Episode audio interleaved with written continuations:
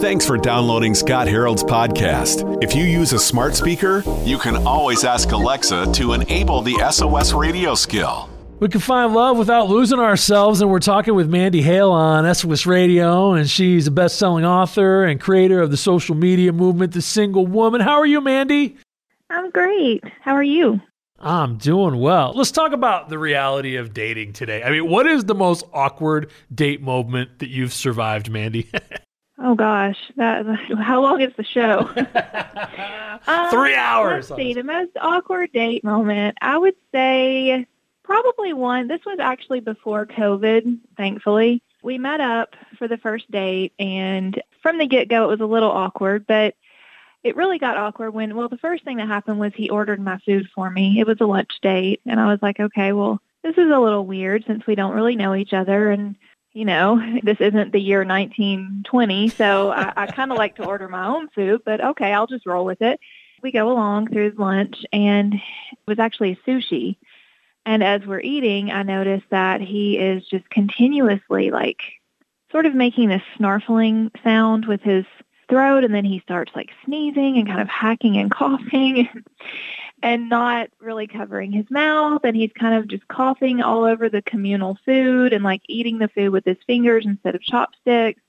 And it just turned into one big old mess. And you know obviously I was very polite and nice and didn't eat very much. And he actually asked me are you not eating because I'm coughing? And I was like well duh. But I was like, uh, actually no. You know I'm just I'm not really hungry. And I tried to just keep it very, very polite and, you know, not call him out for anything because first dates are always awkward. But I would say that was probably the worst. And if, you know, if that were to happen now after COVID, oh my gosh, he would probably be thrown out of the restaurant. So yeah, that was definitely uh, at the top of the list for sure. What have you learned about getting out of a date situation when you're in the awkwardness and you're like, this is a train wreck and I want to be polite, but Lord, get me out of here? well, I will tell you the lesson learned. And I do try to take a lesson from every date, bad date, good date, indifferent date. And I think that's so important to do in this crazy dating landscape. The lesson that I took from that was to keep first dates a lot more simple. Keep it to coffee or ice cream date or just a really quick meetup so you can be in and out in 30, 45 minutes if it goes bad. If it goes well, you can always extend it to lunch or dinner or you know, a second date, but it's always good to kind of keep the first meetup short and sweet so you have an easy exit if it turns into, you know, an awkward cough fest like my date did. We're talking with Mandy Hale today at SOS Radio. She's a best-selling author. I'll tell you what, we're talking about not believing the swipe, right? You know, it's funny because in this modern dating world, obviously looks way different than the way that we dated in high school, and it's even different than the way that our parents dated way back in the day, but it's funny because with online dating, it's like you almost market yourself, right? It's like you almost set this up as like this is the part of me that I want to share, or this is the showcase of where I want to focus the light. And you don't want the guy who's like standing in front of his car or posing with all of his cats. And no, the worst is when you have the guy who, you know, I respect that there are lots of men who are hunters, and that's fine. It's not my cup of tea, but if that's something that you do, you know, uh, to eat the meat, I don't ever I'm not a big fan of hunting just for sport, but maybe don't post a picture of you holding the dead bloody carcass of the deer as your as your profile picture on the dating app. It's just not something that lends itself to uh, those warm and fuzzy feelings. I guess the problem is a lot of times in the dating scene, you're benchmarking yourself against other people's behavior or whether or not they're swiping right or whether they're responding back to you in a timely manner. Oh, they must not like me. I must have said something. Oh, there must be a problem with me. It might be their problem too. Exactly. And that, I mean, honestly, you just described exactly why I wrote this book because I think that so many people, not just women, I think men too, you know, I speak from the female perspective, but I think that single men are included in this too. I think that you can get so caught up in just the grind of the swiping and the matching and the conversations and the being ghosted and this, that, and the other. That if you're not really, really, really sure of yourself and if you haven't, you know, kind of come face to face with yourself and learn to really love yourself for exactly who you are, you know, you can get really just messed up by the responses that you get on these dating apps and you can start, you know, letting the swipe rule your life. And that's honestly the place that I found myself in a few years ago. And so I had to kind of really take a break from dating, you know, spend some time just figuring out what I was looking for and, you know, what, what was important to me, my values and things like that. And, uh, you know, just really kind of learn to love and enjoy my own company and to reach the point where I realized, hey, you know what? I really want to find someone. I hope to find someone. I plan to find someone. But if I don't, I'm going to be okay and not just okay. I'm going to be great. I'm going to live the best possible life. I'm going to do all the things I want to do, you know, that I would be doing even if I was married. And when you kind of reach that point where you're good with yourself, you are able to approach online dating from such a different perspective. And I'm really hopeful that this past year, as challenging and hard and awful that this past pandemic year has been, I've spent a lot of time alone over this last year. A lot of us single people have spent a lot of time alone. And I really kind of learned even more to appreciate my own company and to realize, hey, I really like hanging out with myself. And I'm hopeful that this book is coming at a time when a lot of people are coming off of that introspective season of life and that they're kind of like in this place where they're like, hey, I've learned that I can, if I can survive a pandemic alone, I can do anything. and so now they're ready to kind of approach this whole dating app and online dating thing from a much healthier, you know, positive, even lighthearted perspective.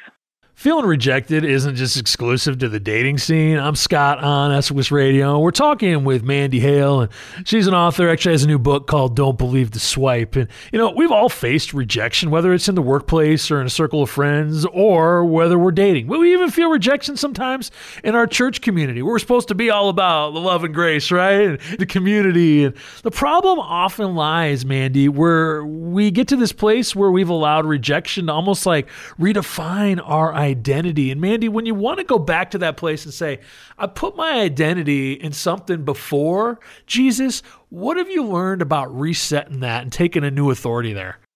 It's interesting that you bring that up because I actually have, there's a story in the book where I had, you know, another pretty bad date with a guy who he wore rejection on his sleeve. And I felt for him because you could tell that he had had a hard time in life. And you could tell that you know, whether it be dating or friendships or jobs or whatever, that he had just always kind of felt rejected. But instead of kind of taking those experiences and trying to kind of go within and figure out or look above and figure out like, okay, what can I do? This is not going to define me. I'm going to, I'm going to move forward from this. I'm going to understand that I'm worthy. I'm accepted. I'm loved exactly as I am just because I am who I am, just because I'm human. He really kind of carried it around. It was almost like when you walk around with rejection on your sleeve, it's almost like you're walking around with a great big giant, you know, bag of garbage and it just you spill it everywhere and it smells everything up and it just repels people.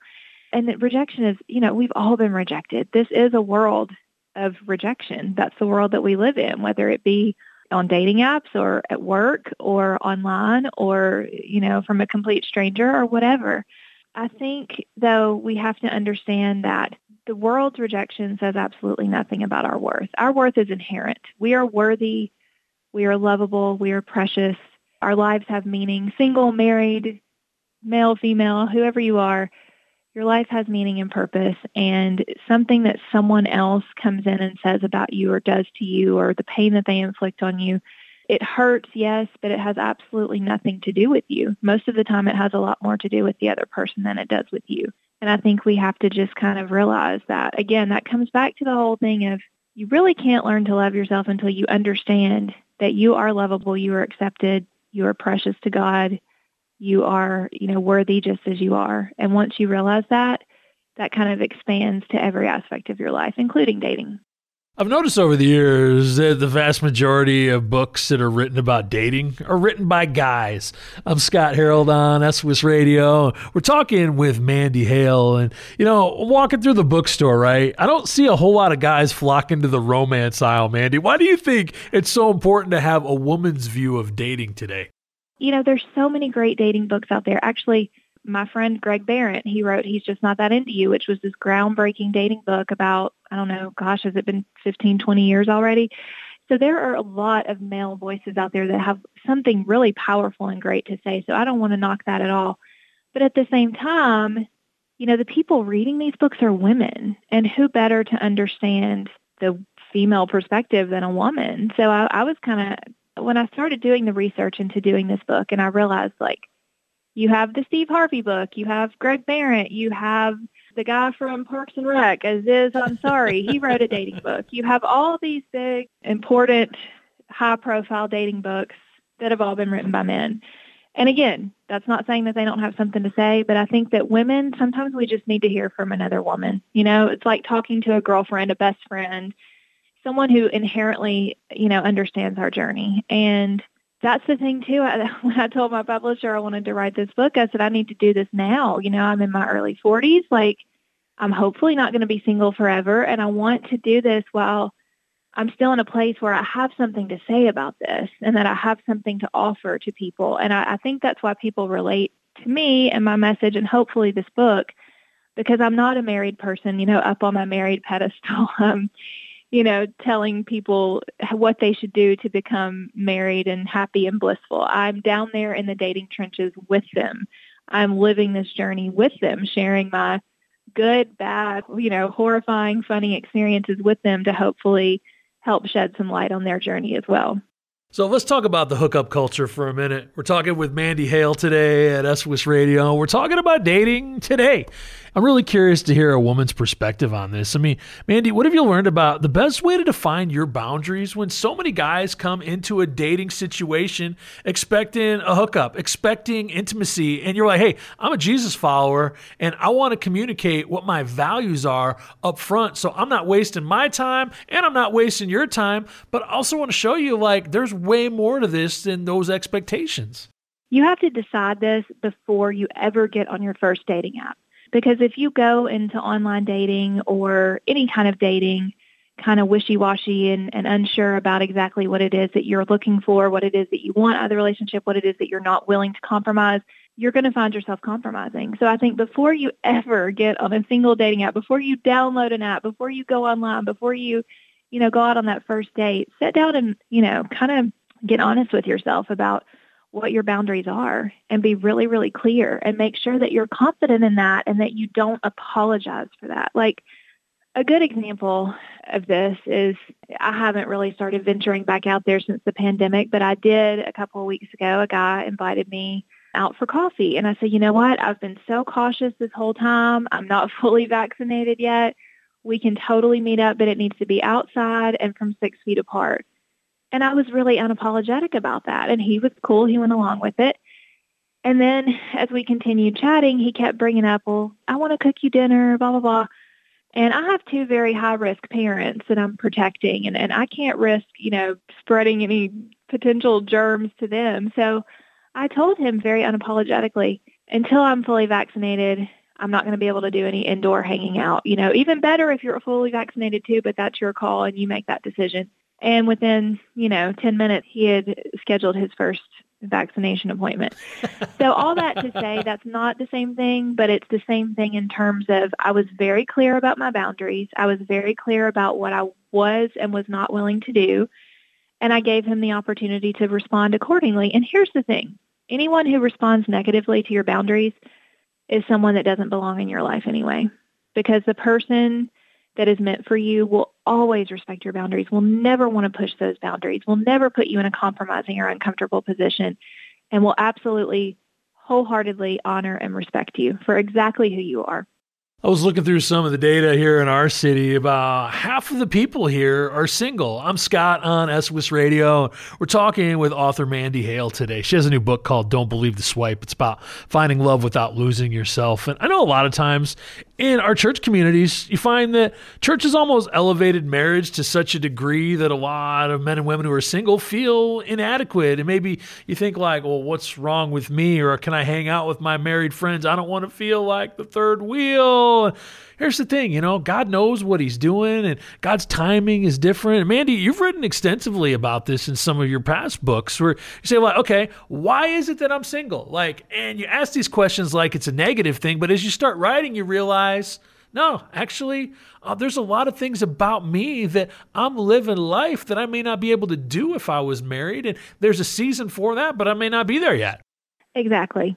Here's the thing, you know, I've had situations at churches, for example, like you just mentioned, where you know, I walk in and I'm the only single person in the room and I don't feel very welcome. I don't feel, I really think our churches need to step up in terms of how they embrace our single people. And that can kind of leave you feeling like, hey, I don't really belong here just because I don't happen to be married or engaged or with, you know, I don't have kids. Where's my place to belong? So I think that as a whole, I mean, society as a whole needs to embrace our single people and celebrate our single people more. But in particular, I think the church does. So I think that once we start doing that, I think that that's what I've tried to do with my message and, you know, my social media platforms and all my books. Just I've tried to really highlight the single journey as not something to be tolerated, but something to be celebrated. You know, not something to be endured, but something to be enjoyed. It can be this great, big, beautiful adventure, or it can be this miserable, you know, awful experience but it, ultimately it's up to you to decide. But the thing is if you're always waiting anytime we go through life waiting for there's a quote that talks about you know you if you're always waiting for saturday if you're always waiting for till you've arrived if you're always waiting till vacation if you're waiting till the pandemic is over or you're waiting till you're married you're never going to live your life and you're never going to be happy. You have to choose to live and to be happy and to you know make the most of every moment of life. And i think this past year has hopefully taught us that in a much bigger, you know, more visceral way. Like we now see, hey, look, you know, life is precious and we need to seize it and live every moment to the fullest regardless. Because the thing is you know there's so many amazing things to celebrate about the single journey. And i think there's a you know in the book i say hey i think we need to start holding showers for singles too you know like celebrate our accomplishments. You know like when someone hits the new york times list or when someone buys a home or someone loses 20 pounds or someone goes back to school or, you know, whatever. There's so many accomplishments that have nothing whatsoever and so many moments of joy in life that have nothing whatsoever to do with marriage, love, kids, et cetera, et cetera. Those things are all wonderful things too. Don't get me wrong. Those are all things that I want for myself and that I know the majority of my readers want and probably your single listeners want. And that's wonderful to want those things. But I also want you to understand that there's joy to be had in this moment right now and not to waste your time, you know, waiting on this unknown future to decide that you're going to wake up and be happy, but to seize the day right now. We're talking about finding love without losing yourself, and we're talking with Mandy Hale, and she's a best-selling author. She's also the creator of the social media movement, The Single Woman. But Mandy, you talk a lot about how there's a difference between a situationship and a relationship, and a lot of times we think about dating and we're hanging out with people, and this isn't really a relationship. Yeah, and I think that in this day and age, that has become so much more common. People have gotten kind of lazy about dating and courtship, if you will, and people are wanting to juggle multiple partners, multiple potential, you know, romantic prospects. They don't want to close the door on one person. So they juggle two or three at a time. And so what happens instead of, you know, focusing on one person, having this really great connection that turns into this really great, you know, dating situation that turns into a really great relationship that turns into marriage, we have these sort of halfway in, halfway out like I'm going to go halfway in with two or three people instead of all the way in with one. And when we have that mindset, like here's the bottom line. There's always going to be something better out there. I mean, that's just the way of the world. There's always going to be someone a little bit skinnier, a little bit prettier, a little bit smarter, a little bit younger. But if you spend your life looking for the next best thing, you're never going to be happy with anything. And I think that that's why we found this situationship thing that has popped up that people are trying to just juggle, you know, keep some people on the back burner and some people on the front burner. It's just turning into a big old mess. It's just setting the whole house on fire. So I think if you found yourself in a situation, I would say where you're even questioning, is this a relationship? It's probably not. I mean, if you even have to question it, because the bottom line is, it's clear. When it's something real, it will be very clear. Now, I'm not saying it'll be clear in the first five minutes or the first two weeks, but you'll know if you're heading somewhere meaningful pretty quickly. And if you're not, I would say go ahead and cut your losses because you can literally spend years in the gray area, just sort of existing on that person's back burner, and they may or may not ever move you to the front burner. Well, we're talking with Mandy Hale today at SOS Radio, and her new book's called Don't Believe the Swipe. Thanks for your time today, Mandy. Thank you so much. This was fun. Thanks for listening to the SOS Radio Podcast with Scott Herold. If this discussion encouraged you, feel free to share it with your friends on social media.